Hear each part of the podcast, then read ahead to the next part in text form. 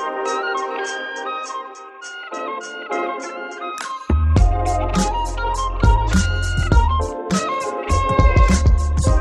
Welcome back to the Hey Rhody podcast, where we take a deep dive into the ocean state. We are your hosts, Nick and Sasha, and this is the fourth episode of our Who to Watch series. Our Who to Watch series is brought to you by the Papitto Opportunity Connection, which is a nonprofit private foundation dedicated to listening and working together with Rhode Island's Black, Indigenous, and people of color communities to empower and create individual success stories by investing in education, job skills training, and entrepreneurial ventures.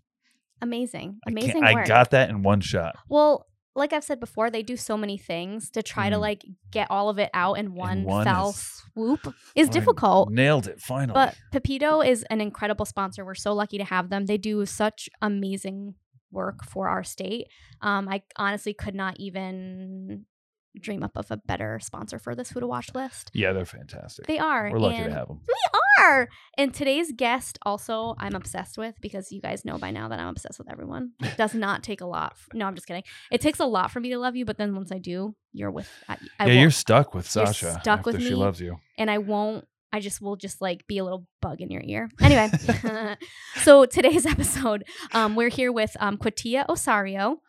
She is the founder and executive director at Urban Perinatal Education Center.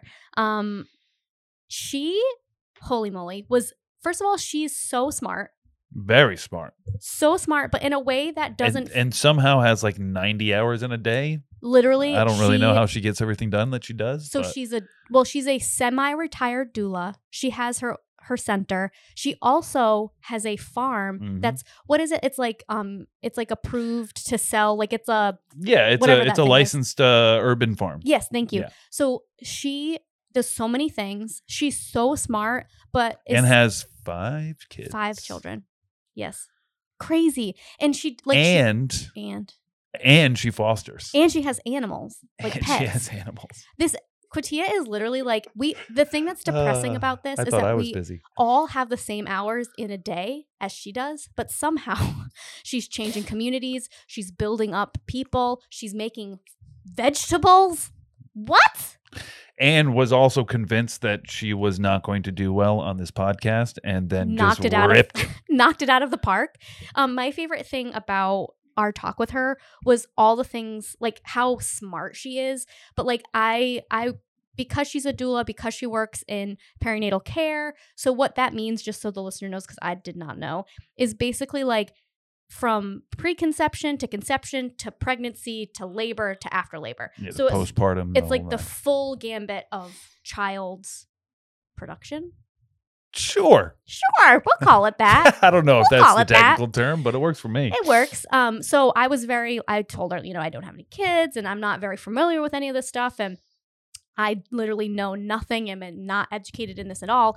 And the way she like described things to me and explained to both of us, like she just did it in such a like not intimidating way and i like really appreciated that because it was like some of the things were mind blowing that she was Mm. talking about and how important it is that like people who have children moms dads communities that are taking care of kids whatever it, like how important it is for them to one like trust their healthcare system advocate for themselves and get attention and care like after a baby is born because like that's like so hard bringing some rando stranger that cries all the time into your house the Yeah. hell It's, it's Imagine. not easy. no it's not In the best of circumstances, it's not easy. So No. So um Quatia really like prides herself in taking care of the community in that way. And I think she does like a an unbelievable job. Um yeah, and I don't think uh, this is a very um uh necessary intro because I don't think we introduce her at all. I don't we, think so because we I kind of just started recording in the middle of conversation, and we also just refer to her as Q through most of yeah, so she um Q is like her nickname. She goes by Q um or or Quatia, whatever. I I always ask beforehand and she said Q's good. Um but yeah, we like want she was like I'm going to be so bad at this and we are like sit down, let's like just start talking and then once that started, we just like couldn't be stopped. Yeah, so I just had to hit record. we had so many like cool things to talk about and yeah i was just like really happy to have her on i feel like she's um she's just like really to me i've never met anyone like her i've never met anyone who does what she does and so it was just like so impressive that she's like and she has like amazing plans for the future. And oh my god, I'm just obsessed. Yeah, it was. I mean, they're all pretty fun, but it was Yeah, a, yeah. it was a especially fun um, conversation to have. I think it'll be a fun listen for everybody. Def. Um, and uh, you know, enjoy the episode. Enjoy! Uh, and don't forget to check out our sponsor, uh, Papitto Opportunity Connection at pocfoundation.com, and keep your ear out for our uh, party, party, plans. party, party. It's coming. I swear, guys. It's coming. It'll be sometime in April. Yes, the the party will be sometime in April. Um, it's obviously going to be in Providence Yeah. because our Who to Watch is a Providence based um, uh, article. Yeah. and um, just you know keep an ear out, look at our magazines. We'll we'll make sure you know about it. Speaking of parties, maybe we should plug our leading ladies party coming up.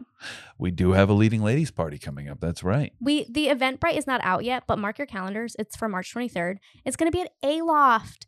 Aloft Providence is like so freaking cute. I love it there. It's like this beautiful like loungy, jazzy, cool vibe. And guess, Nick, I'm going to give you one guess. Who is going to be performing there? Whitney Houston, No, better. better. Well, I don't want to say better. Whitney Houston is an icon. Lay it on me. but I would say better in the term of local talent. Alexis Lee, who I'm also obsessed with, And who is uh, uh was on our show. was on our podcast. Yeah. So it's gonna be cool. We'll let you know when the Eventbrite is up and you can buy tickets. And uh, Um, keep your eye out. Uh, so it will go up um, in the next few weeks. Uh, to buy tickets, the tickets are limited, um, and uh, it'll be a lot of fun. So, There's so much going on, eye out. guys. There's so much happening. oh, oh boy. thanks everybody for listening, um, and I hope you enjoyed the episode.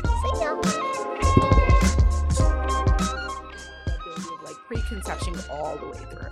I see. Gotcha. That's crazy. Not really. Is how you got here. I know it's I know it's how you got here, but it's crazy that I'm just now learning that that's what one that that's what that means. we like, have that- really trash sex ed in school. I think so. Yeah. It's really now that I'm like 31 years old and like I am somewhat aware of things, I'm like, wow. yeah, you They you very did us- quickly learned all the parts of a male, but you definitely did not learn all the parts of a female. I'm still learning. We did we did both, and then but it was like one day.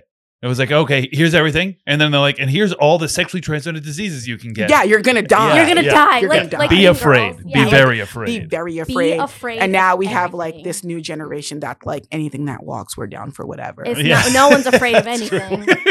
and then they made us watch like the Miracle of Life, which was Oh, like from like the 80s, and it Oh was my just a, a a a birth. We just Oh, watched a wow. birth happen. be and it's probably an aggressive one. Oh, it was- I it always was put- aggressive. Yeah, so before I retired as a doula, I put people on to like melanated birth, which is an Instagram, Mm. and it's like black birth work, but in like Okay. water and in people's homes. And it's much more. and so gentle and so like there's Mm. beautiful videos Yeah. of literally like people's kids climbing in the tub to catch their siblings because you Oh normalize it as part of life like Yeah. That's very cool. yeah you're like they, they you know they like rub their mom's head in between moaning Oh my and god. it just is a holistic like you know birth is a natural Mhm. process it's not um an institution or episode that needs medical condition yeah. which is what we've kind of done Yeah. it to- and I think in general, like all a lot of things have been not romantic. What's the opposite of romanticized? Like dramatized. I guess dramatized. is dramatized the word Nick dramatized. Nick, look at it. if it- if Look it at isn't, Google it is now. Google Well, it Like dramatized everything, right? Like like even like a labor. Most I mean, I know that there's instances where labor can be very intense and or it then- could be very quiet or- but like it's more, you know, there's so more there's much more to it. There's more way more there's way more experiences and there's way more things to do.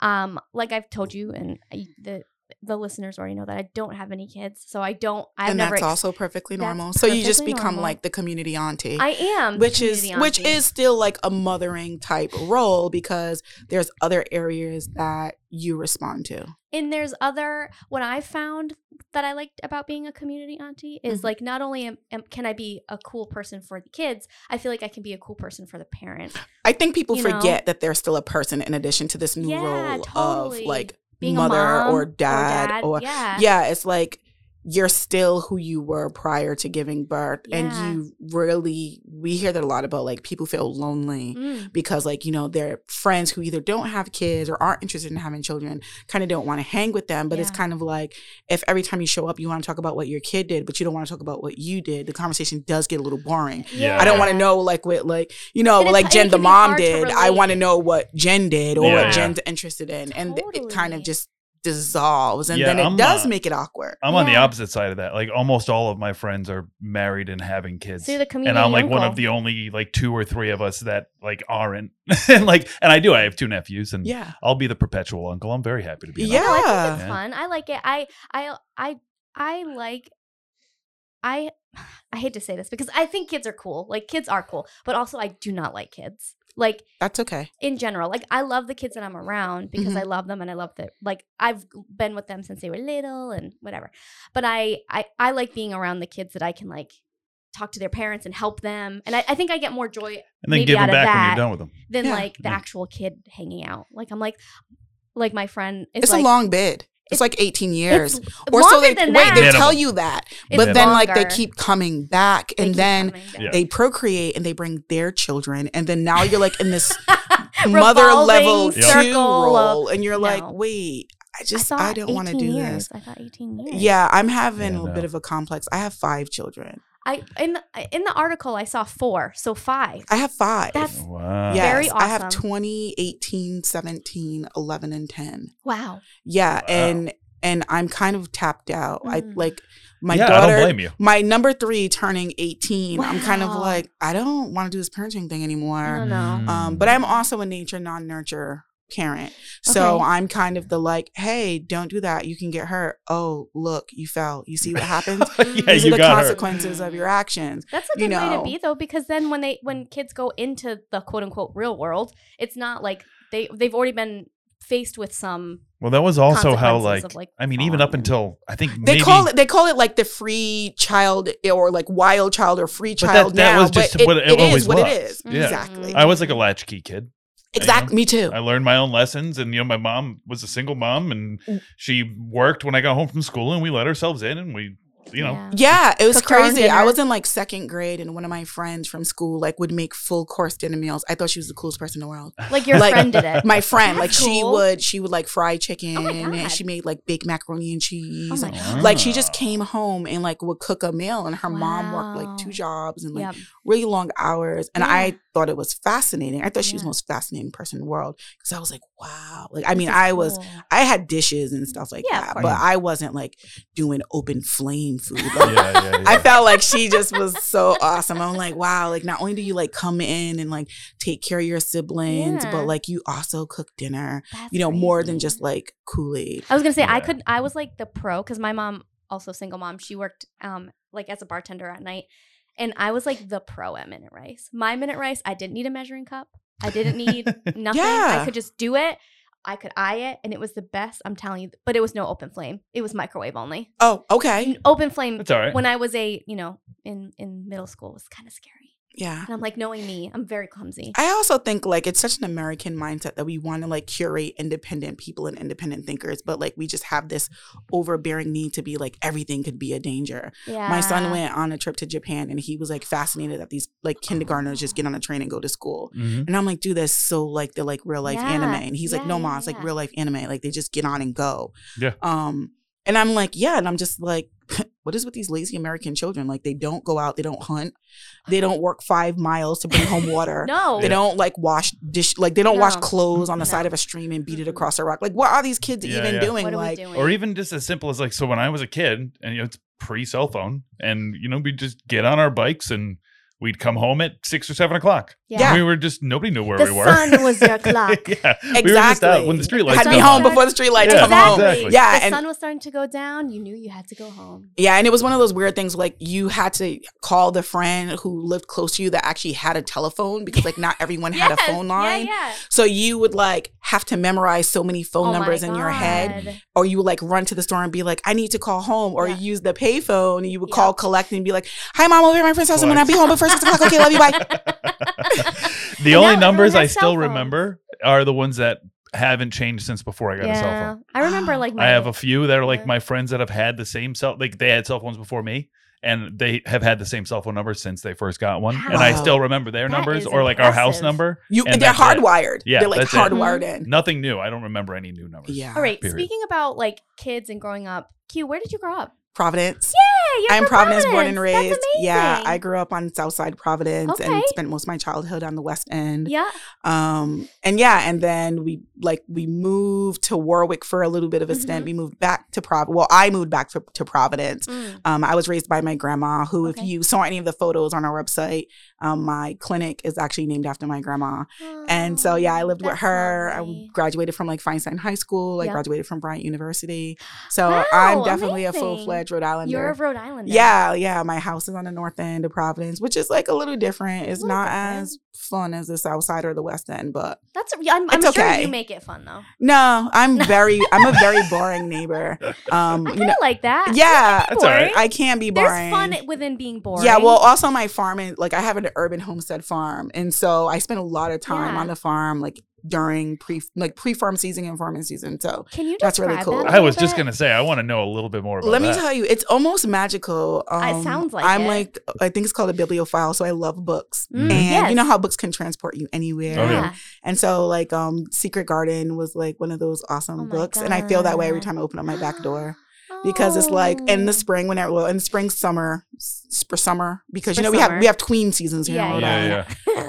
Um, I open up my back door Yeah. like and I have my chickens and I have my giant high tunnel oh my god. and like everything is like blooming That's and so fun. I feel like the city almost kind of disappears in my Mm. backyard, especially when everything is like in super full bloom because like the butterflies, the dragonflies, the birds are chirping. It's just really magical How back you, there. how does one get into this? I don't know. Um, it just slowly research builds over time. it just kind of happens. Like Yeah. you start off with like, oh, I'm gonna do a small garden bed, Mhm. and you know, so I had I started off with like two garden beds on the left hand side of like our backyard, Yeah. and then it went to four, Wow. and then it went to twelve, Wow. and then the high tunnel went in. then in, it took over. and then the chicken coop went in. May have slightly built a small orchard. oh my god. Then I brought in some sheds. Um, I think it took a little while before my husband was like, Quatia, where's my backyard? I was like, oh, we now have like a front yard, which is only like a strip of, gla- of grass. Yeah. Anyways, but I'm just like, yeah, he's like, like he was there during the process, but I also like my husband doesn't like have like the same visionaries. yeah. He's a he's a snapshot. I'm a panoramic. That's, I that's how that. I describe it. That's There really good go. way to And so he was there describe for like the moment of like, oh, like gardening. He's like, oh, that you know, I That's bring a couple nice. cucumbers. Like that's cute. That's it. cute. And then when I had him out there measuring like the high tunnel, because I had registered to be a USDA farmer, I had taken um a program. At some point, um, with my friend Georgina Sarapong, she was running this course on urban facts, and it talked about not enough urban farmers, like USDA registered urban farmers. And I happened to go to that meeting because she Yeah. was like, "Oh, you should come. We don't really get a lot of like turnout." And I was like, "Yeah, let me go and like support my friend." Next thing I know, like I'm You at have Farm Service? Agency in Warwick. I'm like asking questions and signing papers, and then I get Yeah. stamped and like I'm a registered You're a USDA farmer. farmer. And at the time, I think on the list was only like 13 USDA Black farmers. Wow. And so I was like, "Yay! Now I'm in that count. Like there's one more." yeah. what does Um, that like entitle you to be able to do by being so registered? I'm a commercial farmer. So, um, but I'm also not a typical commercial farmer. I consider myself a disruptor of the I supposed urban ag system. Yeah. Um, because farming is really expensive. It like unless you what what kind of language can we say in this you can podcast? use Whatever whatever you want. language you unless want. you're like on the government titty, like Yeah. You really it's really hard to Mhm. farm like Yeah. it takes like a long season to like grow your carrots and Mhm. then like you spend all this money on like soil remediations or amendments a ton of water you get like the small pound of like measly carrots and then someone's like three dollars you're like what Mm. Like, Yeah. That's so Yeah. and so when you think about like your local farmers, like how much work really goes into it, they have to be subsidized by the government in order to exist. And Yeah. then, you know, if you need to do processing, that's like getting more equipment, storage. Yep. So there really is no infrastructure for urban ag. So when I first began, it was like, we grew a ton of food like one year, and it was great. I do um grab a bag sales. Oh, And so they're $12 a bag, really aimed at like trying to bring in like like that food lack within the community as far Mm. as like availability. Yeah. Um, I'm a direct to consumer farmer. great, I don't yummy farm at foods. farm mar- farmer markets. Oh, wow. Um, so you come straight to my house. Oh, actually, cool. yeah, you come to my house. Um, I have like a little machine or whatever, and I open my magical gate, and you come into my beautiful Your like farm. garden, yeah, farm garden. And I hand you like some scissors or a knife, Yeah. and I'm like, fill up your bag. wow, um, that's amazing. It is That's be- cool. because it also gives people like the opportunity to see what they could do. Yeah, that's what I was just thinking. Like you would never think that like anywhere in Providence, whether you're on the south side, the west end, the east, wherever, any sort of like urban area that you could like have a whole ass farm. No, that is not true. If you grew up on the south side or the Yeah. west end, Yeah. um, you probably was very much in a Latin slash Yeah. Asian slash Black slash African community. Yeah. So this is like all the food that you ate. You would go to a friend's house and they literally would have like They buckets of planting plants like everywhere. Like Mm. all my Asian friends Okay. had a ton of food like growing in their house, outside their house. Wow. Spanish communities in their house outside. Yeah. So you're kind of used to it. Like Okay. I literally would go summers, the whole remember when we were talking about being out when the lights went off? Yeah. Yeah, yeah. I would eat the entire time I was outdoors because everyone Ah, usually had a just pear tree planting. Yep. or cool. a grapevine hanging Mm. over. And so you spent the day walking through someone's yard, eating food and leaving. So You know what's really funny is I grew up in like so like the North Smithfield, Burrillville, Mhm. Woonsocket area, which North Smithfield, Burrillville has a lot of land. There's Mhm. quite a bit of farming in Burrillville. Um, we didn't have shit like that.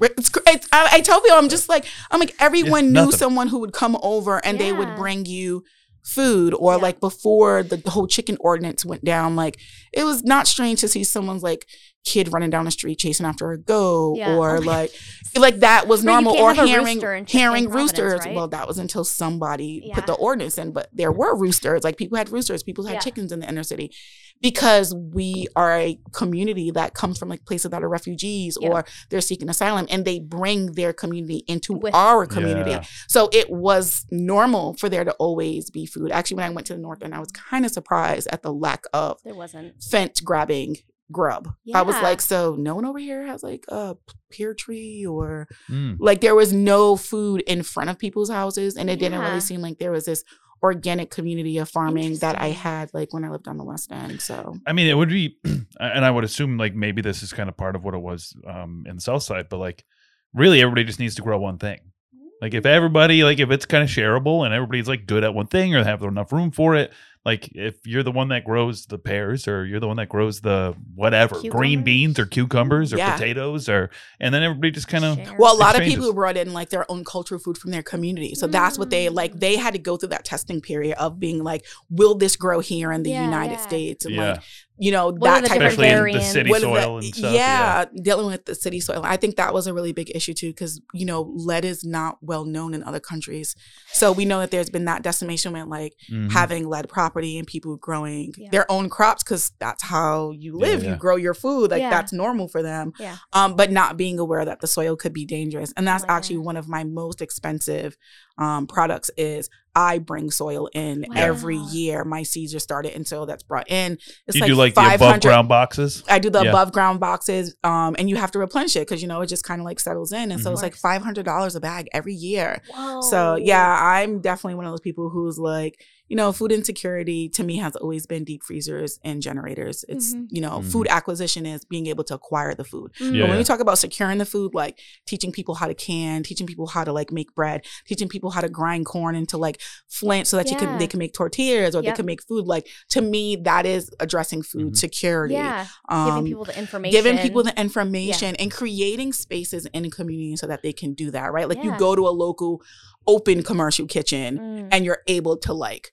ground up your own stuff, you Yeah. know, store it, seal it, whatever. It- Yeah. or like use the stove or, you know, use the pressure cooker, pressurize your stuff, and then like take Mhm. it home, take you it know? home, And so then you have food all season long. Yeah. But that doesn't seem to be how Rhode Island addresses well, food security here. You had mentioned uh, it was just kind of part of a, a separate thing, but something about like you know kids don't hunt and we don't do these, but like the southern communities and you know even just a little more country communities outside of Rhode Island, honestly. Even in Um, Rhode Island, oh, you'd yeah, be surprised of how like the northern areas, like they do. my friend's son did a survivor class, and he Yeah. like hunted deer and stuff. And he was Oh like my nine or ten at the time. I was like, great job. Yeah, Yeah. and people that That's that cool. hunt, it tends to build out from there. Like they'll Mhm. also start planting, and they'll also start like you know how to can, and you know how to dry, and you know how to do all these Or things. So to forage and preserve. preserve three hundred pounds of meat, and you don't and you don't Yeah. you don't waste you know there's Yeah. that there's that Yeah. not It's as a- much wastefulness Yeah. like you eat almost every Everything. bit Or you know you how to use it can. in Snout other to tail, ways. yeah. exactly Um, sorry, I'm a vegetarian. She's So whenever he says stuff, oh so you like, eat screaming creatures because when the high decibels of the plants is so loud that human ears can't detect it so you're just chomping on something that's screaming as a living I've, I brought up this stuff to her before, and she hates it. well i mean you know just want to let you know you're still eating something that you know was I'm living still and eating- alive I and that's totally- screaming the entire time you're chewing on it I, I, okay. and I the do, chemical conversations that they have. oh i trees and stuff. know especially because I like don't they eat trees. the air is poisoned, the water's poisoned, the Mm. soil's poisoned. And so, like, how do we really frame healthy in this country? oh wait, I'm not doing it for health. Oh, I'm doing it because I just okay. This is gonna sound so stupid, especially because you're no such thing. clearly very No. smart. And you too, Nick, about screaming vegetables and snout to nose or whatever you just said. Is a funny Mhm. thing Um, to say. But I just like I really love animals so much, and I think that they're like, and I grew up. But with- you don't love plants? I do love plants. I how do come you love don't love plants. plants, as much as you love animals? then? but I love plants in a way that's different. you can eat them. I can eat them Yeah. Okay. because, like, I have like cats, and I know cats. They don't have I, they I don't have I, eyes and eyelashes. And I know I don't and- eat my cats, obviously, I but would. no, You know what's really funny is I mean, there's it's, a it's meat. they're so cute. You know, when you There's think a- about it, like if you look at a cow, like Yeah. you wouldn't really want to eat something like like a cow. But if like you look at it like an animal that's kind of cute, Mhm. you want to eat it. it would be easier to eat a cute animal than an ugly animal. Like, have you seen a chicken? Chickens are so ugly. Well, they're they're more funny. Like you know, as a as someone who has chickens, Yeah, looking at them, you're kind of like, I can't believe that like we eat descendants We of eat that. dinosaurs. yeah. Um, yeah, they are and it- little dinosaurs. they are little Yeah. dinosaurs, but if you really They're so look at them, ew. They're gross. Yeah. Well, there's a there's a thing with oh, um, I know. Have you seen the ch- what is it? Ch- turkey? It's like a chicken turkey mix. Oh, it's like a hybrid. it is a hybrid. No, gross. Yes. no, no, no. No, there's No. a theory that like so it's uh, you know people talking about like veganism, vegetarianism versus people who eat meat, and the theory is um it goes one of two ways. It's either fur, but fur is a little too uh, wide reaching. Mhm. It's eyelashes. Oh. No, if no. something if something has eyelashes, people don't want to eat it. Like a a, a cow, it's expressive. A Yeah. cow, a deer, things they that smile. have eyelashes. Yeah. Yeah. It's that's And like not- where people draw the line. I'm not We like should put a bunch of googly eyes and lashes on her salad.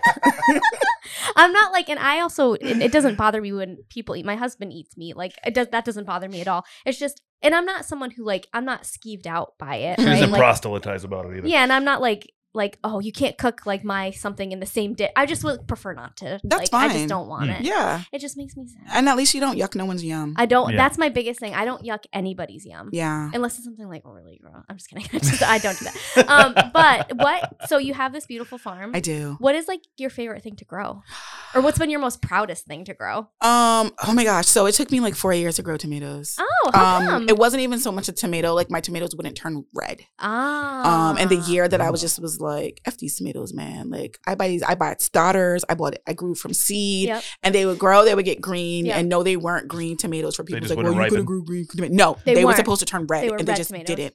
Um, and the year that I just let them grow and they would just fall off the vine. Yeah. Is it like an iron content? I don't something know like what that it thing? was, but I think like this is where like your chemistry comes in as far as like testing out your soil. So I do my soil testing to make sure that it doesn't have high lead levels. But I Ah. wasn't really like into the whole, you know, alkaline. Do I have enough phosphate? Do I have enough Yep. sodium? I wasn't really Yeah. that deep into yeah. it enough. And so one year I just let it rest. I was like, you know what? I'm just not going to grow tomatoes. So I really focused hard on growing cucumbers that year. And I grew some awesome cucumbers.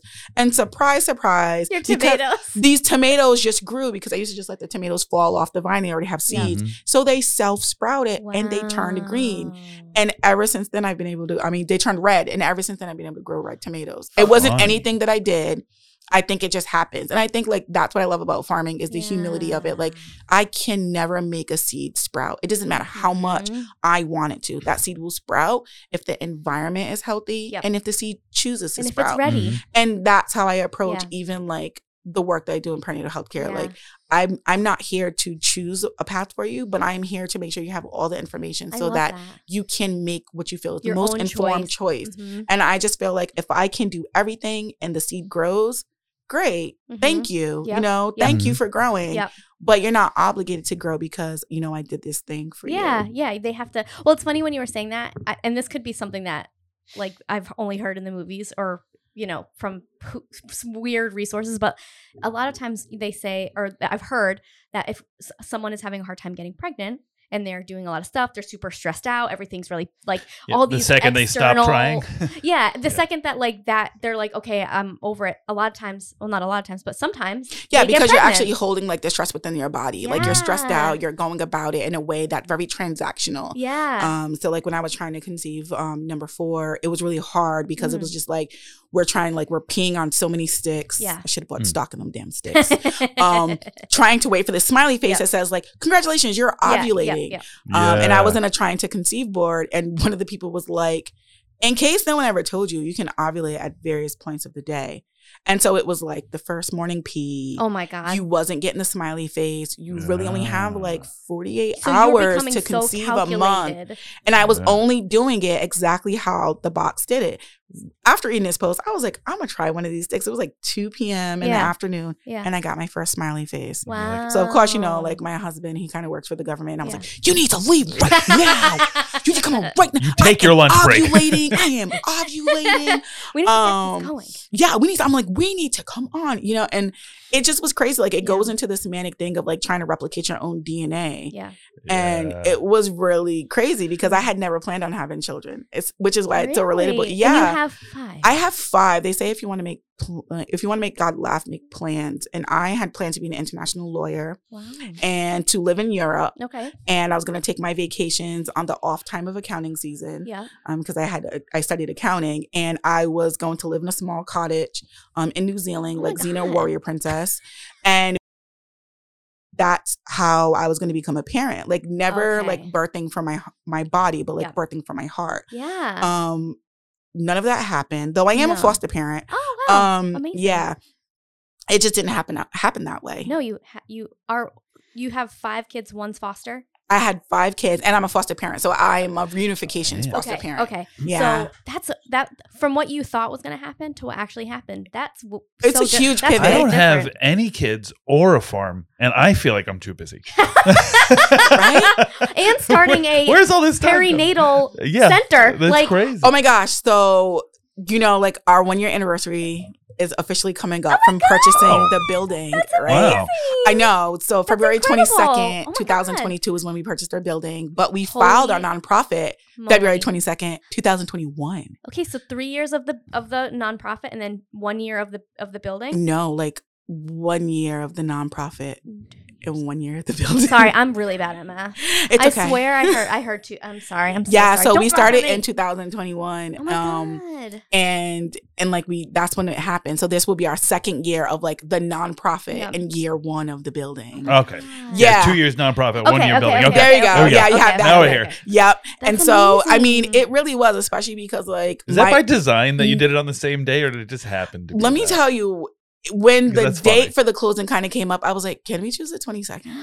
Yeah, that's fun. And Two, it just two, two. two two two. I And of course it's Black ah, Excellence Month, which made it even Yes. more There you go. I profound. love that. Yeah. And wait, we're in 2023, so you Yeah. were two two two two I was two two two two two. two. Yeah. Yeah, and it started two two two one. That's amazing. Yeah. That's incredible. Yeah, it, it was.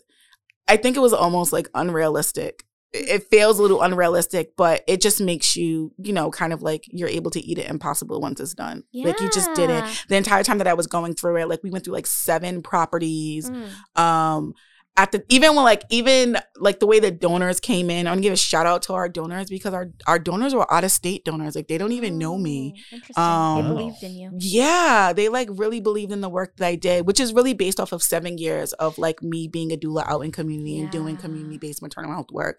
Um, and then really the nonprofit is like kind of like the culmination of all my years of doing Mm. community based maternal child health. Yeah. And seeing it off because you know eventually you have to move on and so this is me establishing the foundation for succession so that when i move on Yeah. um and it's a beautiful thing because we get to leave back an entire building fully paid Yay. um and you know black This is owned black led Yes. um to the community And changing a lot of lives. Oh my gosh. in the community. let me tell you so like a week ago we do childbirth ed we do a five series part childbirth ed so Yeah. pregnancy birth postpartum lactation and newborn This is a like a pregnant person would take this. a pregnant Okay, person would okay, come and take this class Okay.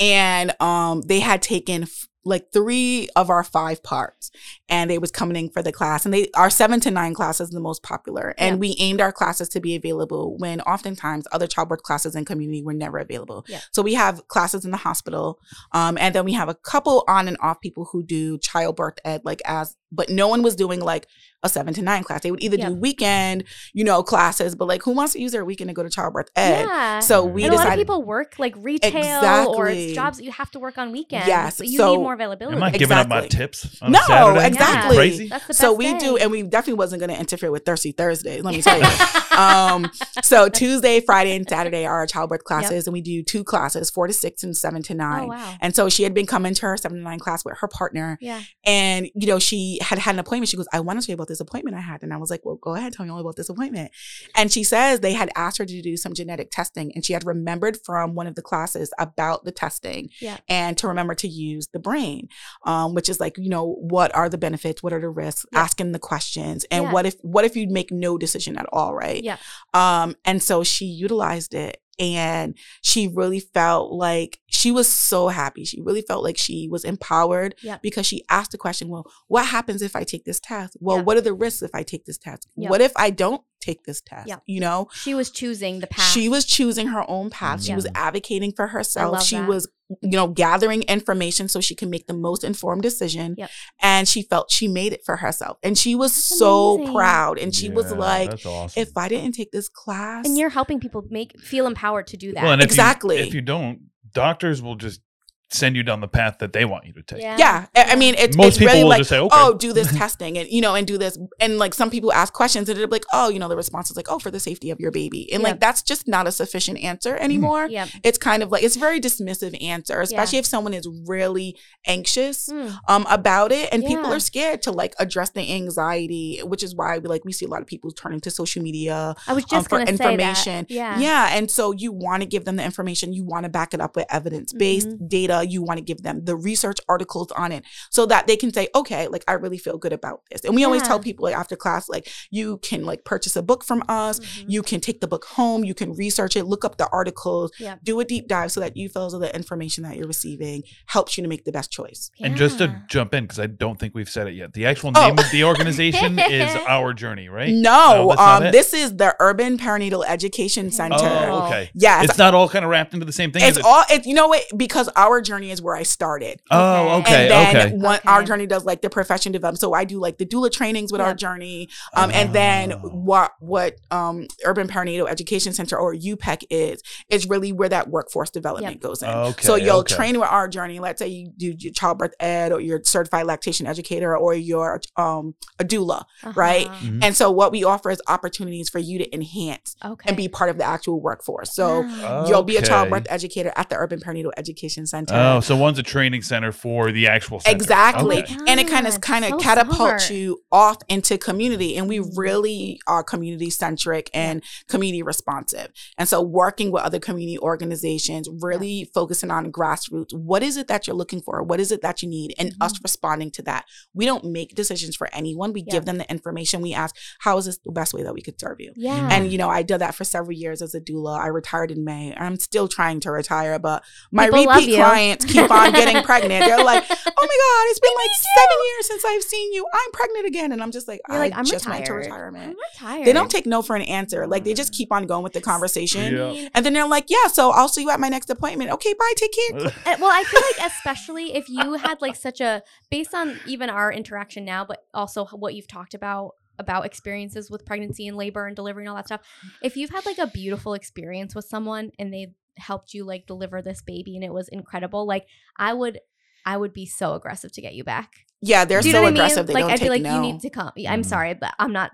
You've you've given me the power to be empowered. I'm not. You're like, You're- well, I'm you're coming with retiring. They're like, well, that's cute, but you're still going to be working. That's exactly what happened. There was like, well, you know what? You don't have to do the prenatals because you kind of gave us that. So I'll just see you at the birth, okay? And I'm like, Ah. um, No. yeah. So the hard part is also like trying to convince my husband sometimes, like, oh, so I know I retired from doula work, but I kind of got wrangled into going into a ah. birth. And my husband's like, what, how much longer is this going to go on for? like, we have plans. We have He's to go rake a Like a eventually, freaking the, the people I've already worked with will stop having kids at some point. some yeah, point. at some point, at some point they'll stop, you know, or maybe, Maybe. like you know, years later they're like, "Do you remember me? Remember this kid? Well, she's Well, having a baby pregnant now. now. now." You're like, oh no, Oh. I'm officially. Or but maybe doulas- by that point you'll be like, you know, I could do this again for a little Well, bit. at that know? point, I'll actually be your provider, right? Because I'm in school for midwifery. So that's the crazy Amazing. part Oh. of all of this has been like in Amazing. building UPEC up. I was Yeah. going to two colleges at the same time. Wow. And a mother to five. And a mother to five, and, starting running a, farm, business, and, running, a, diaper farm. service. Jeez. yeah, and doing doula trainings. Wow. It was like all happening You're inc- simultaneously you're at the same time. Thank Wow. you. That's amazing. Um, but like really, it's like I have. I tell people like I have. I'm considered what they now call neurodivergent, and Mhm. I have hyperfocused ADHD. So when I'm in a Oh. project, nothing else matters. Mm. exists. You're like, this is what I'm I'm yeah, so like as I moved from project to project, and I'm also task oriented, and so Mhm. I definitely have like a project management lifestyle, which is why I'm able to maximize my time and get and do things so done. many things. And Nick would know because so many times I've had to cancel for the photo because Yeah. I was like working and I was like, oh, I'm supposed to be somewhere. Can we schedule? Yeah. Oh crap! happens. That's the only. It's all right. That's kind of like you know the downside of it is like when Mm. you're really in it, like you know you're in it, and In like it. you, you know you have to like take a breather, but you'll go all day, like you won't eat, I- go you to the need to- bathroom, nothing. You I just need you like to have focused. a conversation with my husband because you just like what you just described yourself as is what he is. It's He's So awesome. focused. He like cannot. If he's doing something, it's as if nothing else exists. Yeah, you can't have a conversation with It's us. so. It's Like we'll respond, but we have no clue what you're talking about. Yeah, and I'll be like, hello, hello. Can Yeah. you come here for a minute? You kind of you kind of like learn like spousal like auto response. Like, yeah. Yeah. anytime. Yes. And they'd be like, "Remember what we was talking about?" And you're like, no, nope. "No." I have no I uh. I'm pretty convinced that like I taught myself ways to get around it, but that if when I was younger I was tested for ADD Mhm. or ADHD, I Mhm. would have been. I would have. oh yeah. Yeah. Yeah. Yeah. I, Can but I- I think I just taught myself kind of coping mechanisms. You do. for You give yourself coping Yeah. skills and mechanisms, how to navigate through it. And Yeah. so for me, like when people are just like, "That's kind of insane." Do you sleep? I have lovely days of sleep. Yeah, I I am a to sleep. supporter of the nap ministry. Yeah. hell Rest is restoration and Mhm. liberation for Mhm. me. Mhm. Um, I play video games. I watch anime. I love that. I have moments where I just like chill. I Mhm. don't have enough though, but I kind of feel like um, this is considered my dainty bitch season. So I'm Mm. going kind of slow. Yeah. Um, but it also our first full year of UPEC. And so we have a ton of events happening in up? community. Oh my god. I know. I'm so excited. My program manager is so over me. I love you, Kiesler. um, but she is so over me like, because Stop. I'm just like we're doing this um birth workers retreat, like this restoration retreat, because you know the the burnout for birth workers, like being at someone's 36 hour birth, and then like going home and then having to be up for another prenatal client, or you know running to do a home visit for a postpartum client, Yeah. or if you already have kids, like also managing your kids. If you also work, also going to your job, right? So all of that and like the burnout of sometimes when you're in hospital, it's you know institutions having to fight sometimes with the staff. Yeah, yeah. I was so I was just gonna ask. I I always wanted to ask this question for somebody that's like a doula, birth worker, what Mhm. have you.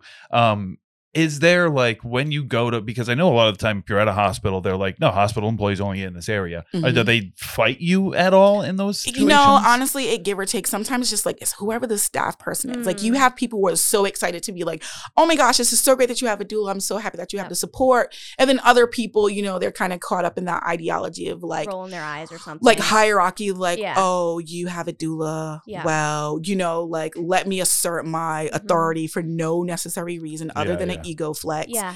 Um, and course. they can kind of like make it difficult. But then I also tell people like extend a little bit of grace, right? We we are in the middle of a shortage, uh, nursing shortage. Yep. Um, with the introduction of people being able to do telehealth care has allowed a lot of the nurses also to not be in combative Yeah. hospital situations Mm. Yeah. where like really bad administration. Yeah. And so they've left, you know, and there are people there. And so you might catch a snappy end of a nurse, not just because like Uh, she's they've been working for miserable and needs to leave hours. her Yeah. yeah, she's miserable needs to leave her yeah, job, but because she's been there Yeah. all day and probably like barely ate. Probably barely been dealing with a lot of crazy stuff. Yeah, you know, and Mhm. she's still a person at the end of the day. And Yeah. so trying to take it all in, I mean, it doesn't give anyone the right to disrespect you. It also Mhm. doesn't give you the, them the right to violate your childbirthing rights and, Of you know, course. to bully you into compliance and coercion. Mm. But it does lean into like, hey, I'm not the reason, you know, for your bad day. Yeah, like, I'm you. yeah. I'm here to support you. If anything, let's work together. support and be like, an and they do. Advocate. And so the nurses who really get doula work, they're like, oh, great. I'm, I'm so, so glad. happy you're here. They're like, I'm going to go to the bathroom. And you're like,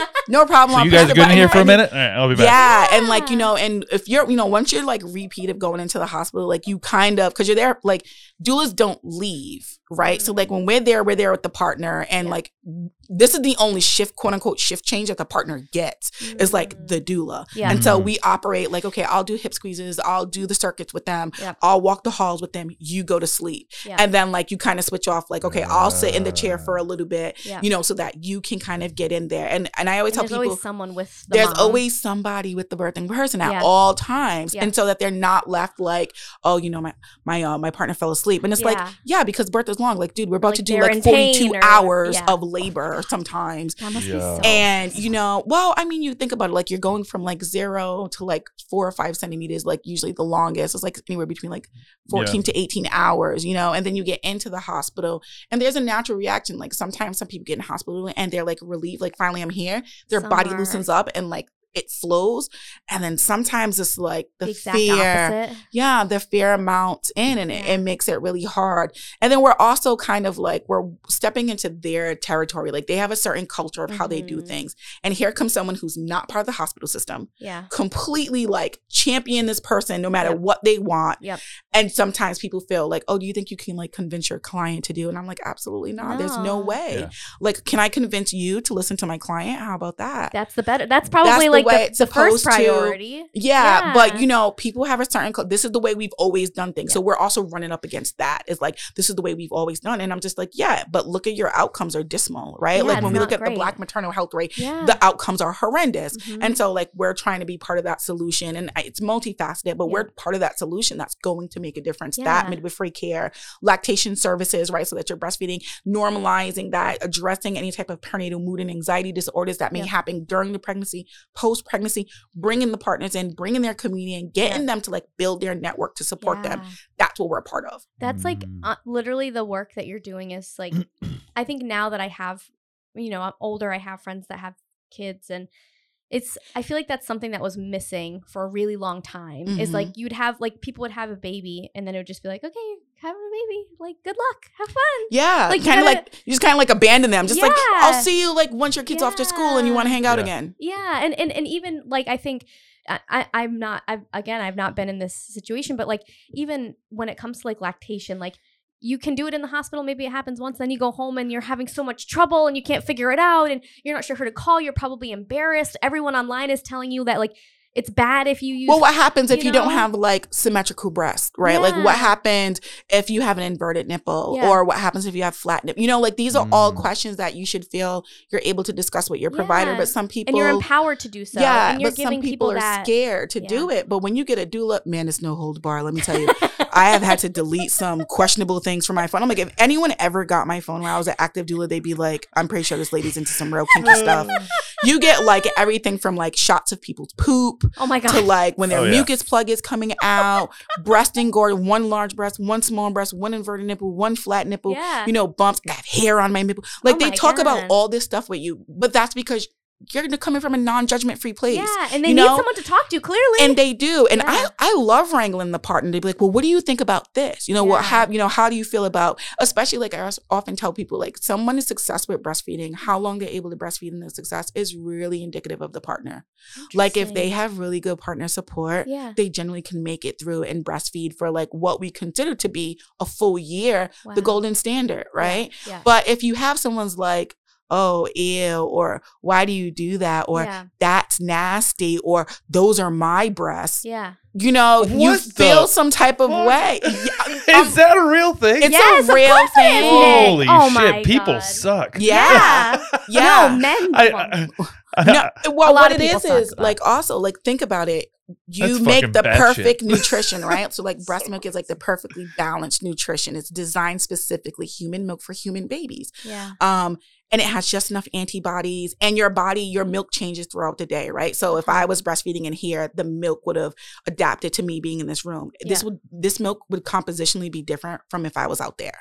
Interesting. Yeah, so your body is always adapting to give your child the best. So it's definitely like survival of the fittest. You're creating constant nutrition that's meant for your baby. Yeah. But it also means like you're burning a lot of calories creating this milk and you're also putting a lot. This is why I tell people So like be ready to so be at much- death's door about breastfeeding Yeah. because you will take on everything um that your your baby needs Mhm. Through your milk and then Mhm. feed it to your baby. So your your baby's great. Yeah. You're the one who's You're dying. suffering. Yeah, but after you just created it for nine Yeah, months. after you created now you now you have to nourish it on the outside and Oh like your body's God. constantly adapting. I know that they did like so many studies on like the power of like COVID breast milk, you know. Um and so like you're making that. But the thing is just like I need to feed this baby almost two hours, every two hours. You know? God. That's a That's you, only you too. Right? Yeah, Like, right? that's like all your so responsibility. it's all you. So I often tell people like if you're the person who's feeding, it goes like this. Like, okay, let's say you did like a 20 minute session, right? Mhm. 10 on one side, maybe 10 on the other. It really depends on your kid too. Like if Yeah. they're like a mega chomper and they're just like, I'm not giving this milk up, Oh my mama. god. um, they'll they can stay on one breast for like a good 20 minutes, you know, and then they'll like, you know, their their fist will unfold and Yeah. flex open, and that means kind of like they're sated and they're happy. Hand that little bugger on over. If you don't move that little like tunnel digger Mm. over to your partner, you'll be there holding that baby all day. And I tell people it's equivalent of being at an all you can eat buffet. yeah. Even if you're not hungry, Yeah. because the food's eat it, it's around, there. you're gonna go up and get another plate. You're not You know how hungry. often I'm bored and I just walk over to the fridge and open it? exactly. I don't Exactly. even realize I'm So standing So at the imagine if you're laying like on your food source, you're Yeah. like, I'm not really hungry, but Let since it's just, there, Yeah.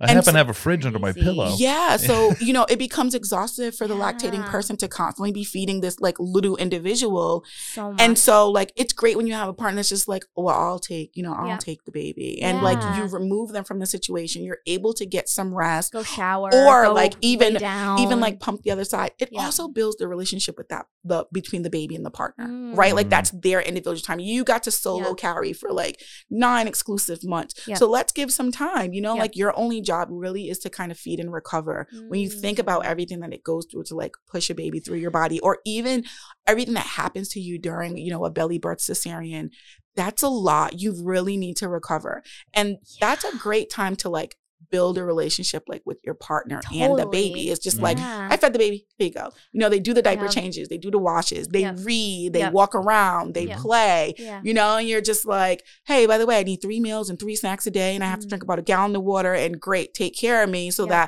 I can continue to nourish the baby. And it rolls into like this relationship, and I feel like it builds the family and unit it's and dynamics balanced. better. It has like it, ha- it feels like not everything is just on yeah, you as the as the Well, and you would hope in like a breastfeeder. what's yeah. for lack of a better word, you'd hope in a good relationship, you the partner will recognize that the person who was just pregnant for nine months that you couldn't do anything, but to not involved. not if the the time. society makes it seem Yeah. like this is easy peasy. Yeah, like me. Well, and it's also like you might only get a month off of work. Yeah. If You know what I that, mean? you If know, that, if that, even yeah. if you know how to navigate it, if you don't even know about your job violating your FMLA or you don't know about the TDI and the TCI program that we have Mhm. here in Rhode Island that offers extended care, yeah. like if you don't know any of that stuff, you How actually you, don't would you know. do? Yeah. What would you do?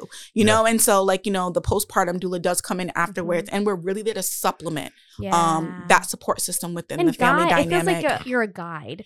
like Yeah. it, helping maybe because i think it, it as a society thing as like i was saying before like back in the day like i remember when like an aunt or whatever would get pregnant it was just like no big deal but Mhm. like the amount of trauma your body goes through even if it's happy trauma it's still when you get a c-section they're like ripping your organs out Or- it's crazy or even even like I think people also gloss over like the intimacy issues that happens with somebody's growing body, right? Yeah. Like you're like you're pregnant, you're so emotionally concerned that your partner no longer felt like think that you're sexy because you know your nipples now have hair or they're like leaking and you're like, do you still love Look- me? like, am I still You- cute? Yeah, Like, exactly. looking like a troll in the corner like do you still love me I'm Yeah, so your partner's just, you know, meanwhile in your partner's mind, they're like, wow, look at this amazing person, Right? like Yeah. growing our child. yeah They're so beautiful. Yeah. You know, as you're like sitting there chomping on a burger, like, oh, I love them so much, you know? And they look over at you and they're like, you don't love me no more. Like it's a like real ketchup it's a high here. emotional time for like both people Totally. involved in it. And I think we look at pregnancy as a singular event Yes. when there's another person there is involved. another person. You know, Mhm. and they need to be asked, like, how are you adapting? I Yeah. think the crazy thing is like 10% of men experience postpartum depression and it goes Yeah. undiagnosed.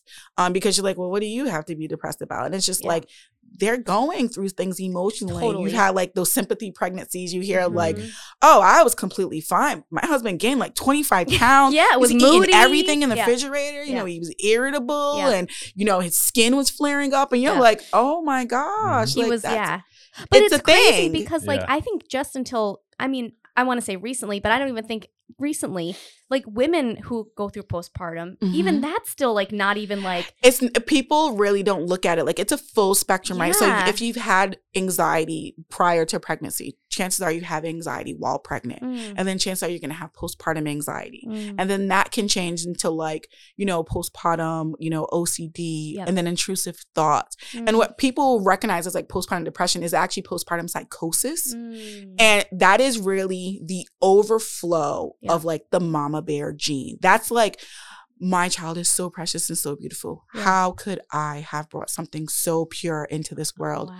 They don't need to be here. Oh They should not exist in this cruel place. And they want to take themselves Yeah. or the baby out. So then Yeah. you end up with infanticide, right? Yeah. Where either the, the birthing person is just like, I'm a horrible person for bringing this child into this world. Yeah. What what could I possibly be thinking? You know, and it's just like the thing is like most of the stuff is treatable, but it's Mm. difficult. How do you And share how that do you thought? talk to yeah. How do you talk to your partner when How like you in your that? mind you had an image of like throwing your kid across the room? How do you do that? Yeah. It's You know, impossible. it's not impossible. It's but it not feels impossible, but it impossible. feels impossible. Mhm. Impossible. And so, like talking about it, having you know, they say like in the third trimester when there is those hormone fluctuations, Mhm. like you have what they call like you know those scary dreams of just like I was, I thought the baby was had like three eyes. You know, yeah, you want to yeah, have yeah. I you wanna- birthed a whale or something. or like, the what- baby had like five arms, Yeah. you know, and it's just like it's one of those things like you want to have a partner who you could talk about, but you also want it to be that relationship like where your partner kind of feels like, is there enough room for you to love me and the baby? And you want to have a Mm. safe relationship to really talk about that. And we don't talk enough about intimacy in pregnancy relationships Yeah. as much as we just talk about, well, um, how soon after can I have sex? but Yeah, it's just like it's way beyond it's that. so beyond Are that. It there is. is there any like um I don't know the right way to put this, but like a normal recommendation to try to find a therapist while pregnant? Yeah. That so way there- when you come off of your pregnancy and your, your yeah, uh, post, we recommend it a lot. Like if you you're have comfortable with that person already. Mhm. If you know? have prenatal anxiety or if you already have an existing therapist, Yep. um, to let your therapist know, like, do you treat like, you know, perinatal mood and anxiety disorders? Because Yeah. I'm thinking of conceiving Yep. and I really like you as a therapist and I would like you to stay wanna on and allow them to either say yes or or actually. I'm not specialized in this. me Let me, find someone. look Yeah. into seeing if we can find Because I think if for you waited until after you gave birth and then you're trying to now develop a relationship with a therapist Mm. while they're trying to get you to tell them the things that you don't want to tell anybody, it's like that Mhm. sounds impossible. Yeah. Yeah. But It's- I mean, yeah. not literally impossible, but it sounds, It sounds really scary. difficult. It, Yeah. it Scary. does It's because really the first scary. thing people are going to think is like, are they going to take my baby away? Yeah. That's really the biggest preventer Mhm. is like, are they going to take my baby away? Are they going to say that I'm a bad parent? If you want to share with your partner, like, are they going to think that it's safe for me to be with it? You know, it's like, it's, Yeah, it's that's very so difficult. And even like the partner, like imagine if your, you know, your birthing partner came to you and was like, I have thoughts of harming the baby. Like, how do you navigate through that? How do you sit through that? Mm. It's- And so it's that's kind of one of the reasons why we're hosting, like we had sponsored the postpartum support international training wow. in September that we have a two day training specifically about perinatal mood anxiety disorders, what to look out for. Mm. You know, it's open to anyone that they can register and attend. And then we have a really advanced professional one on psychotherapy, like Oh. really being able to work with people who are going through this, Mm. not coming off, you know, judgmental, not coming in with your bias, not looking so much for diagnoses in order to help people, like really Mm. helping people. And I really like like postpartum support international because they have a lot of different groups that they tailor, like postpartum OCD, Yeah. um, perinatal OCD, prenatal OCD, groups for Black people, groups groups for for people who have multiples. Um, because it Mm. often starts out with like I'm feeling overwhelmed, and we talk about the postpartum blues. The postpartum blues is normally only supposed to last for two weeks. Anything after two Oh, weeks, we're looking at a perinatal mood anxiety disorder and we need to actually start seeking some type of help. And I can say I recently went through a very frustrating process with a client Mm. who contacted me afterwards because they was having some OCD experiences. Um, and we were like running up against a wall trying to find perinatal therapists and get access to care. Yeah. And it was frustrating because they knew they needed help, but it was almost like they were defeated. And I'm Like, how do I so grateful Mm. um that they were able to get in with with someone that was like so close to me, but I just like didn't even Didn't think of them. there, Yeah. yeah. And it worked out beautiful. That's amazing. Yeah. But having the, I think what you're doing and what you're, what you and your um, organization are doing is giving the tools to people to feel like, hey, like I'm having these issues, whether it's conceiving, whether it's intimacy, whether it's through pregnancy, whether it's after pregnancy. I'm having these issues. I don't know how to advocate for myself. I don't know how to feel empowered. Mhm. I don't know how to ask the questions. Mhm. I feel nervous about certain things. And being able to give people the opportunity to feel comfortable and then better themselves, thus better their child, their if they have a baby, their baby's lives, who you know, everyone around them Mhm. and themselves mostly Yeah. because you're you're you can only like be as good as you are, right? Yeah. Like and you can't be expected. You just went through like a crazy time, Mhm. even if you have the most supportive partner in the world. And that's often like really the difficult part is like people think like oh if you have the, enough finances you have a good Mhm. secure job you have a loving partner it almost feels quote unquote selfish to ask for more. You know and so unfortunately they sit in suffering Yeah. and in silence Yeah, you know yeah. um and like they they live for their like facebook groups Yep. or like you know their discord spaces where they can say some of these things and be met with like no resistance and no judgment. and no judgment but Mhm. we need to curate those spaces because people need people you Yeah. know like Mhm. actually like people in existence in their community around them totally. and so like my years as a doula what you're really doing is you're holding space you know you're holding Mm, space I- I and you're that's for permission for someone to invite you in. And so with UPEC, we want to create a safe space, especially for Black and BIPOC people, because with racism, with systematic institutional discrimination, it's really hard for them to speak to their providers and be Mm. seen and be heard. And they've done so many listening voices surveys, and it comes back. They often say Black and BIPOC people, my provider didn't listen to me. They didn't believe me. Yep. They didn't hear what I had to say. Yep. And then oftentimes a lot of those end up in a mortality. You know, somebody is now dead because Yeah. the provider was like, was not listening to the pain not or the or maybe there was some an, an issue that wasn't it didn't have to be Mhm. fatal but like if you're not getting listened to and you're not getting heard and you're just trying to figure out on yourself Hey, you just It can- disassociate, right? I'm, I'm here, but I'm really not. Like, they're not gonna listen to me anyways. I need to get this care. yeah And so I'm just going to get the care and I'm just like going to do the things that I have to do. Check the box and keep it moving. Mhm. Yeah, and I mean it can just be like um a, a cultural thing where Mhm. like if you grew up around a certain group of people that Mhm. speak in a certain way and communicate in a certain way and then you're trying to take care of somebody who doesn't speak and communicate in that that form Yeah. then whether you know it's meant to or not you they might be listening they just don't hear it Yeah. Mm. like that can happen like it can almost be like speaking another language because uh, if you're not used to picking up on certain cues that somebody may have I often ask, like, when I, when I was doing doula work, uh, you know, did you tell your provider that you live on the third floor? Mm. That's an important question, right? We don't like, but the thing is, most providers are not trained to ask community based questions. should ask Yeah. questions like you sh- that if you're scheduling someone for an induction yeah that possibly may potentially like lead to a cesarean, Mm. you kind of should know if they you live should on know the third yeah floor. what Yeah. Right? Because like Mhm. that's a postpartum hemorrhage risk. Like Yep. that's a risk factor in Mm. how do you want to provide potential care? Mhm. Is it better to say, well, there's no real concerns except for you're getting closer to this like guesstimated date of delivery. We want to schedule for an induction. They live on the third floor. You know, their partner, for whatever reason, works on the road as a truck driver, or Mhm. they're in the service or not available. Or, you know, they're sick and they're actually staying somewhere else so that they don't get the pregnant person sick. yep Why would you say, well, we'll let you come in for an induction no when there's not the sufficient support? Mm. yeah, and the so- support there's But not we also there. have a healthcare system that is uh, built around getting people in and out. It's very Yeah. timed. It's very quick. I have very specific things I have to ask you, and then boom, get move on. I got to take another client. And so, and that's where it, it we like that's like where we as doulas like actually start to advocate. Like you should tell your provider, hey, I just want to let you know I live on the third floor floor. Yeah. yeah You Tell know, me. I, I live in a basement apartment. Yeah. One let you know because you never you never bothered to ask. My provide my my partner actually is a truck driver and it's on the road at the time of my delivery, so I actually don't have support. And that was one thing that was really great with the doula bill Yeah. was a lot of providers was like, we would love to offer doula services.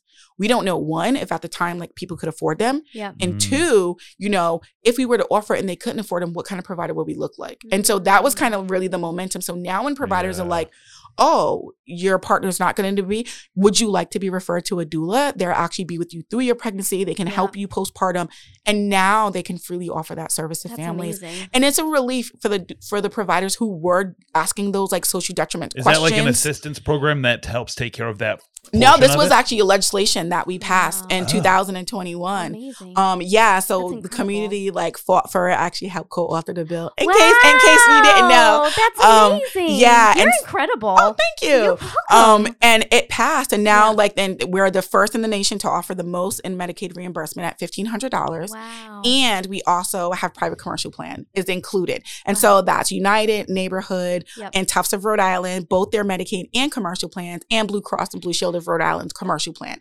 So if you have Wow. that, you have access to a doula. Have you seen uh, because it feels like you're very intertwined in the community of doula in Rhode Mhm. Island and supporting the communities since that bill has passed? Have you seen an uptick in people utilizing? Yeah, so doulas? we actually had Yeah. we actually ended up creating the um, hotline one eight three three my. RI doula so that people can actually refer to get doula services yeah. because all those cohorts that I've trained are available doulas. Yep. I'm also one of the founding directors of the Rhode Island Breast um, Birth Worker Oh Cooperative, my which does the God. billing for these doulas, and so we have a nice. Are there connection. more hours in your day or something? Like, no, where is this I got the coming from? same number of She has hours. 24 hours in her 24 day. Hours, um, and like you know, six to eight of those I'm sleeping. So You have to get six to I eight have, hours. I have to get six to eight hours. You have to. Um, especially now that I'm 40, I have to be heart healthy. Yes. So yeah, so having those connections and because the birth worker field here in Rhode Island is like really very intimate and interconnected, Mm. we're able to like move those resources. Yeah. So when someone calls the hotline and they're looking for a doula, they can go to the website at urbanperinatal.org. They fill out the form or their provider can fill out the form. Yeah. We get the form.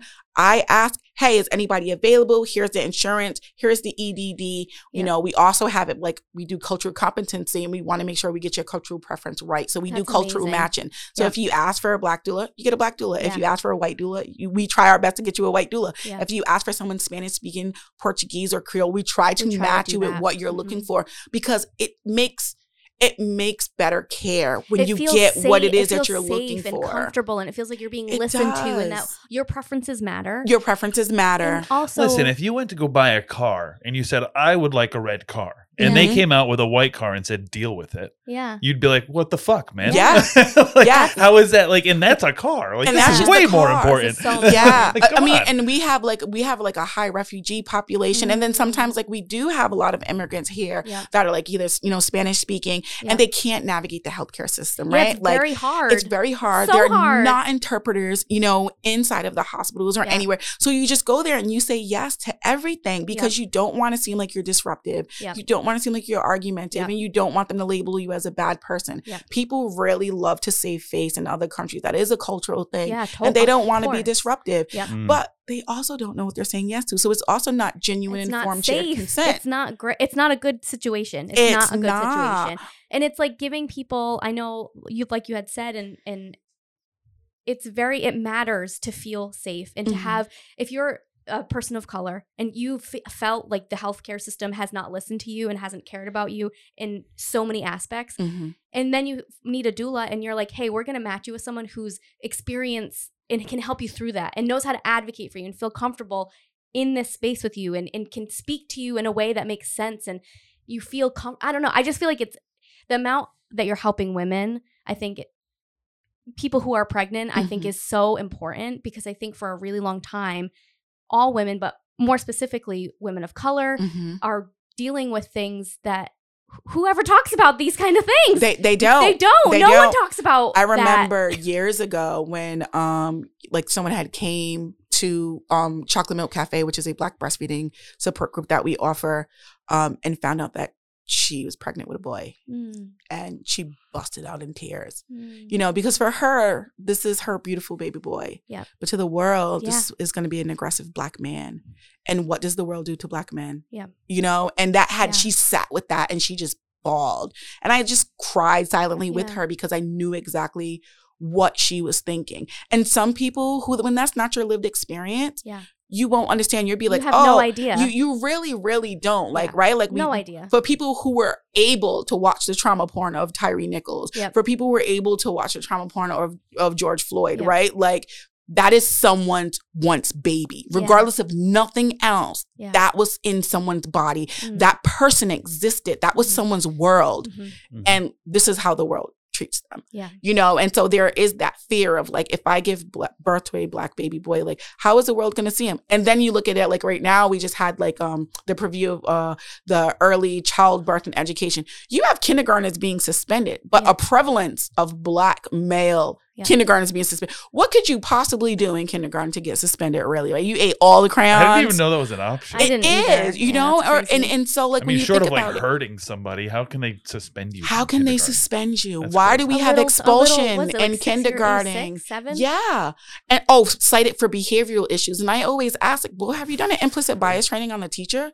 Do they have preconceived notions? Do Mm. they see this this poor little boy as a threat? Yeah. You know what we see as like like cute little, oh my God, he's so adorable. He's so helpful. He's someone is just like, oh, I know, I know he's gonna do something like nefarious or Yeah. you know, I, he's being extra aggressive. But Yeah. it's an internalized dialogue that they themselves But even have. what you just said about have you talked to the teacher about their in, Implicit- yeah, bias? yeah. Like I feel like most mo- mothers or parents or fathers would not even think to go that route to so to have support Mhm. you know what i'm saying like that's like i would never even think that that is something that you could Yeah. even ask for yeah. and advocate for like yeah. if my child is is is You can ask. Uh, the the crappy part about the Yeah. world that we live in is parents have less power than you think they do, especially Yeah. in public schools. Maybe at a private school, you're paying to take your kid there, but in a public school, is like you'd have to get every single parent on board for something to to be like, happen. well, what, Yeah. what kind of training are they receiving? Like, Yeah. where did they come from? Are they used to working in diverse communities? Mhm. You know, where like kids engage in like different behaviors. Is your child getting enough outlets? Like my kids, I put them in Montessori school because number five is a kinesthetic learner, which means you know doesn't really sit still. We call him snaps because he's always snapping, he's always Ah. moving. okay Um, there's nothing wrong with him, Yeah. like intellectually. It's just he has full body movement, full Yeah, body range, right? So Uh-huh. Montessori is a good fit for that type of learning behavior. Yeah. If I would have put him in another school, they would have been like, "Oh, he has a behavior problem. He doesn't sit still. Yep. He's not focusing in class. He's focusing. Yep. His learning style is it's different." different, Mhm. yeah And and we don't create schools to adapt to different learning styles anymore. I mean, we all remember the kid that never sat down in their street that would always and what would happen? Like the teachers A will go over there, work with them, and they Yep. would get through the class. Yep. We don't have that. We keep on wanting to push out Oh, cookie I cutter just got children. sent to the office. Every or time. sent to the yeah, office, yeah. right? And then you go home yeah and do you- what and do what you either get yelled at by your parent or you're Uh-huh. like you're bored. But or then is your parent working or like your can your parent, parent come home and fig- you know what i'm saying there's so many things Or, but the thing is, like, what if, and they even have a study on it, most males, when they get to a certain, like, level in school, they're bored. They're not challenged with anything. They're like, I already know this, like, this, you know, so if you engaged it with something different, what if we did, ma- look, what if we did mad minutes, but we did it on the basketball court where, you, like, we would give you an equation, you had to spit out a number and, like, shoot a ball each and every time. Like, what if we engaged more than just, like, you sit still and do this? read this And- paragraph and they found that like more kids were in Mm. were more engaged if they was like actually operating not all the kids but remember everyone has different learning styles so Mhm. you had a tactical learner who's also visual and so they, they're like okay i'm at the core i'm doing this and then it's like okay you have to engage this audio sense yeah. that was one of the issues i had with my son was we was having difficulty with math and i called his old montessori teacher and she said get glass jars and get glass beads. And she goes and have him ping the bead in every Oh, time wow. he does the numbers. Yep. so it would be clank two glass jars one two and they would make a noise. Yeah. and then every time he would put a bead and one bead and two. I said so you have two times two. How many do you have? One two three four they had to have an audio that went with it so it was a tactical, it was a visual, and it was an audio, and he Mm. excelled. wow And I would have never known, but Yeah. she's a. Montessori teacher. Yeah. She's used to kinesthetic learners. She Yeah. was able to adapt and pivot. Yeah. And she gave me something so simple that I'm sitting down there with pencil. I'm like, use your fingers two times, Yeah. two, write it down. He Well, was you- not how- that learner. you're not and but you're not an educator i mean you're an educator in a different way but like you're not an educator and in I'm only of- educating from what I know. Yeah. exactly And so a, how a public school class might have 30 kids in it. Yeah. They're so overpacked. They're so Just- overpacked. and- and even if the teacher wanted to, they couldn't. they couldn't Yeah. you know but i'm just like if you teach all in like in all different right because the the child who can just write the numbers would also be able to excel at having tactical audio Mhm. and Yeah. visual added into their learning Totally. and so they do send them home now with like cubes but i'm just like the glass jars was like huge like Yeah. it made such a it made difference for such a him big we difference. got them from dollar tree it was like the Whatever. cheapest thing Yeah. but it's just like one of those things and i'm very fortunate that i have the resources in Mm. the community to have been able to call Mm. her Know to be able to ask call. her Yeah. yeah to even be able to do that and But you're so giving i've been people fortunate that, that, Yeah. that resource though. so that those of you who just heard glass jars and glass beads, Dollar That's Tree. amazing.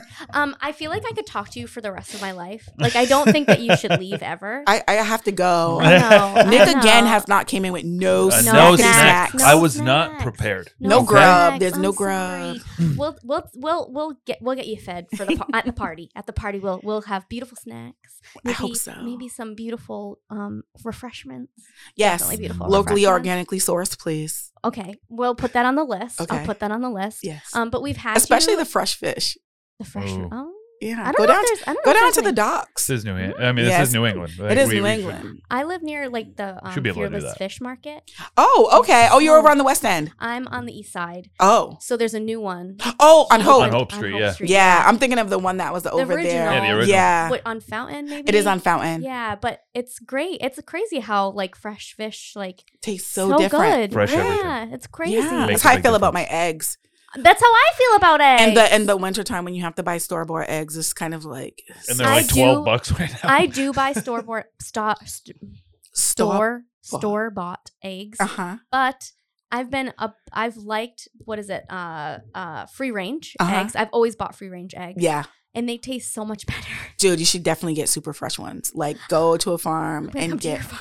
get get some eggs. Yeah, and I also I also like my we have like different colored eggs, which was also awesome. So our eggs are Mm. like blue, and um, we have an olive layer, and then we also have like a slight different shade of brown. But Oh I'm really God. hoping um to get a chocolate egg layer, and it's so it's such a gorgeous egg. But Yeah. Oh my yeah. god. How many chickens do you have? I have legally six because that's what you're allowed in You- okay, Providence, so you have six unfortunately. eggs. I Yeah. six eggs. Six chickens.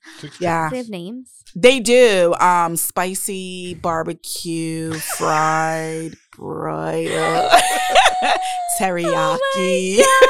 oh my god, Q, you are incredible. It's funny because you don't listen to podcasts. You've never been on a podcast, but you are so Yeah, easy was- to talk to. you're literally the good. easiest person to talk to. Oh, and thank you. say- and you talk so beautifully about your experiences, what you do in the community, your job, what you have going on.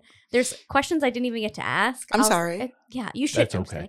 Um, no, we we got to talk about so many amazing things. Um, and I don't want to keep you for too much longer because we've had you here for a while, over an Oh, hour. Wow. Isn't that Yeah, we're crazy? over an hour That now. is. Pretty Doesn't crazy. it feel like It's a good thing I 20 ate before I came. right?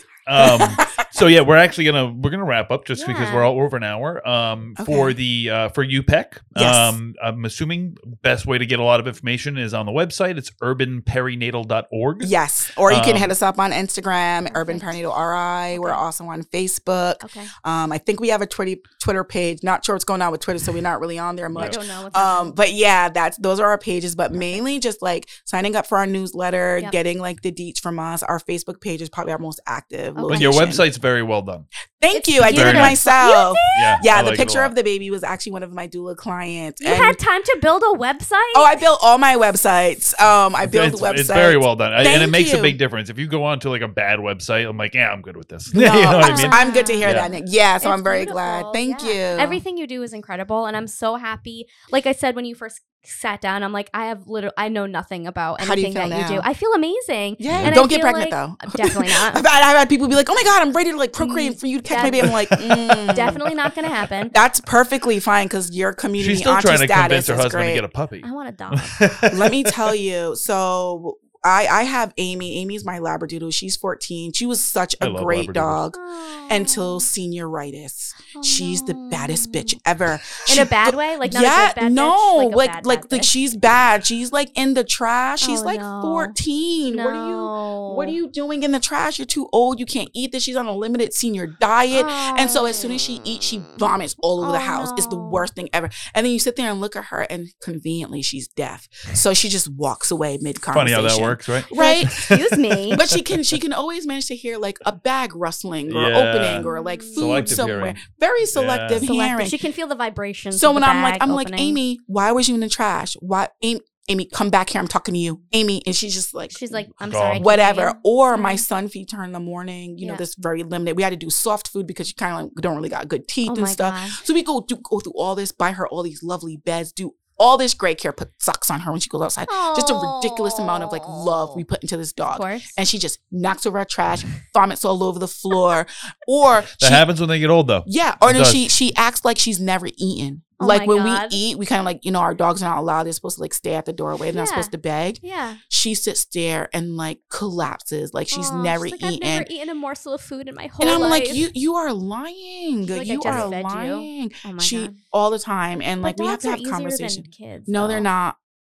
No, no, they're not. They're don't think they're no, no. And I, I've had three dogs and five They're children, but they are not easier because they can never one day just get up and make stuff for themselves That's or true. leave at all. They're like 100% dependent on On you. you. You get a And- you get a middle ground. I'd say like my dog's eight, well turning eight now, uh, and they're puppies. 1st Mhm. like couple of- like year year and a half, you should be spending all your time with them. You want a good dog, it should get a ton of time. Yeah. You get some independence in the middle, and Mhm. then as they get older, you get their Back to a dependent back to be relationship. a, a dependent Mm. relationship. Yeah, it's Mhm. 100% dependent. And not only that, like I often think about like the dynamic between like a dog and then a human and it's just like it's it's really just this unconditional like your dog can never tell you that you was a bad person or you hurt them or you Mhm. did something really cruel. Kind nice, isn't it? I mean, it is, but it also kind of falls into superiority complex. Um, you want to have, you know, your kids could be like, "I don't like you no more, mommy," and like, Psh, I don't care. Like, I don't like I'm you not your, either. I'm not your friend anyway. get a Yeah, job. yeah, Yeah, like why are you still here, you moocher? Yeah. Um, but like when you have a dog, like they can never tell you. You know, you kind of have to like have cues, and it's Yeah. nothing wrong with it. But I definitely do think it's self-serving. There was a phase where like our last dog passed away last year, um, right around this time, actually on February eighth, Allie Bear, and we we waited. Like my husband was very upset, but I waited because I had this dog as long as I had my daughter, and they grew up together. and so I could not make the decision to put her down. And I told my husband he could not. I said this one hundred percent has to be their decision Yeah. together um and and she made it and i honestly did not think that she was going to pass i thought she was going to make it all the way until my tai tai graduated Yeah. which was this year so i kept telling her we only got a couple so years left we only got a couple of years left i wanted to do the graduation hat with and photo with her and we figured like with Tai Tai going off, you know, if Allie wanted to transition, like this would be the time that they Mhm. would go their separate ways Yeah. and it just came so premature and it you really don't realize how like you're dependent in retrospect i still feel like a failed fur mother no. because we didn't bring the other dogs with us and so when we came home with no Mm. dog was, there was no way to tell them that she wasn't and Oh. amy has been with Allie her whole life so that was 14 years of her entire existence with this Oh. other dog and then she doesn't come so Yeah. so we went through a very hard period like even now when we take her outside she will wait at the stairs I'm gonna cry. I know. I A- love and I, I felt I felt hard because like we was in such a rush just to not have her in being pain so more. Yeah, of course. We didn't think the vet it wasn't like, do you have other dogs at home? yeah. So we didn't bring the other dogs for the goodbye. You know, and so we were never like you no matter how well you connect, you can never mm-hmm. communicate with your dog like Allie is gone. She's not coming back the way you could do with a human. Yeah. You know, and it's a bummer that too part because that no matter how decrepit the dog is at home, when you take them to the vet to put them down in that room, all of a sudden they're spry again. Oh, Well, no. n- it- For the two that I had to do both Oh, times, yeah. you bring them in and then they, it's like they're a new dog, and the, Yeah. dog, the the vet has to be like, "Don't." You're gonna bring them home. They're gonna be doing exactly the same. It's a you're nerve gonna, thing. you're gonna come Yeah. back. Yeah, it's a nerve thing. Well, for us, like it was already setting in. Oh, no. And so, you know, but the one thing that like broke my heart was like the vet that says like the people who leave, like they leave for the vet to do it, you know, and the dog is looking that's a for bummer. them. So we Mm. stayed, you know, my Tai Tai stayed in her Yeah. face the whole time, Oh my god. um, looking at her. And she was looking at her when she pushed the button so Oh that she knew that she was there. that she was Oh there. And we stayed with her the entire Oh time. God. Um, You're yeah. so nice. I mean, we we needed to like that was my daughter, you Yeah, know, like oh my god, I'm s- I still I want love to get dogs. and that's but that's but that's also part of birth, right? yeah, It's just the other side. Yeah, Life Everything, and death everything eventually dies. everything, you Don't know? Say that. And that's why I It's think true. that's also why like farming is so great, right? Like you're standing on soil and Mm. soil is literally like It's a, it's a it's a literal circle of life every year. It is. Uh, it's a circle of life, and that's what brings it so much humility. It's the same thing with birth, with like with farming, right? Mm. You just have to be gentle and be in your season, Yeah, and know that part of it is like I would hope I have a peaceful, graceful exit. me too. I Mm. hope it's this while I'm sleeping or something. Yeah. Let's let's just like make it easy. Anyway, wait, hold on. I don't. I don't she have a said, "Wait." She's like, "Make it easy." Like Make mine's is always like the Darwin Awards. I'm like, please do not let me die and be a Darwin Award. Like that's so embarrassing.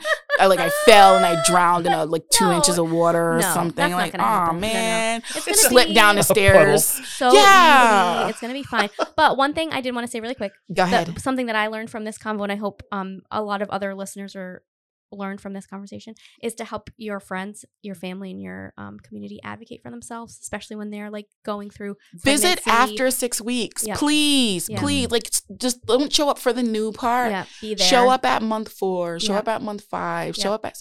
Take them out. Yeah, You know, take take the person out, and then also spend time with them Yeah. as a mom. yeah, You know, because like they need to know that there's somebody there, and I'm pretty sure we're all thinking of like one person we know.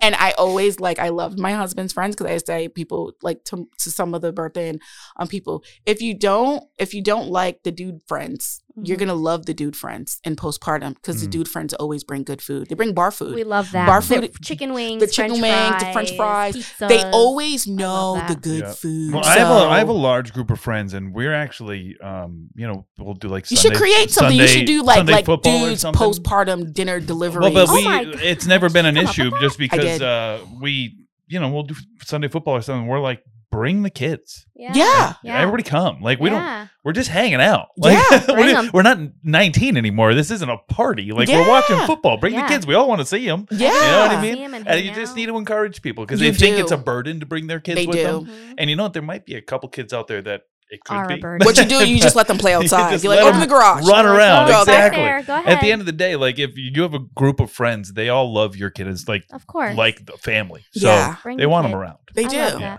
You're so you're fantastic. You're so inspirational. Oh, thank and you. The fact that you only I look have, forward to Nick's like postpartum delivery. Yeah, like, yeah. We'll diner put it thing. together. Put it you together. came up with a name for your business. yeah, they just, it's just like it's gonna be like so cool to you be get like. paid a lot of money for that. Well, not only that, like it's nice to be seen, Mm.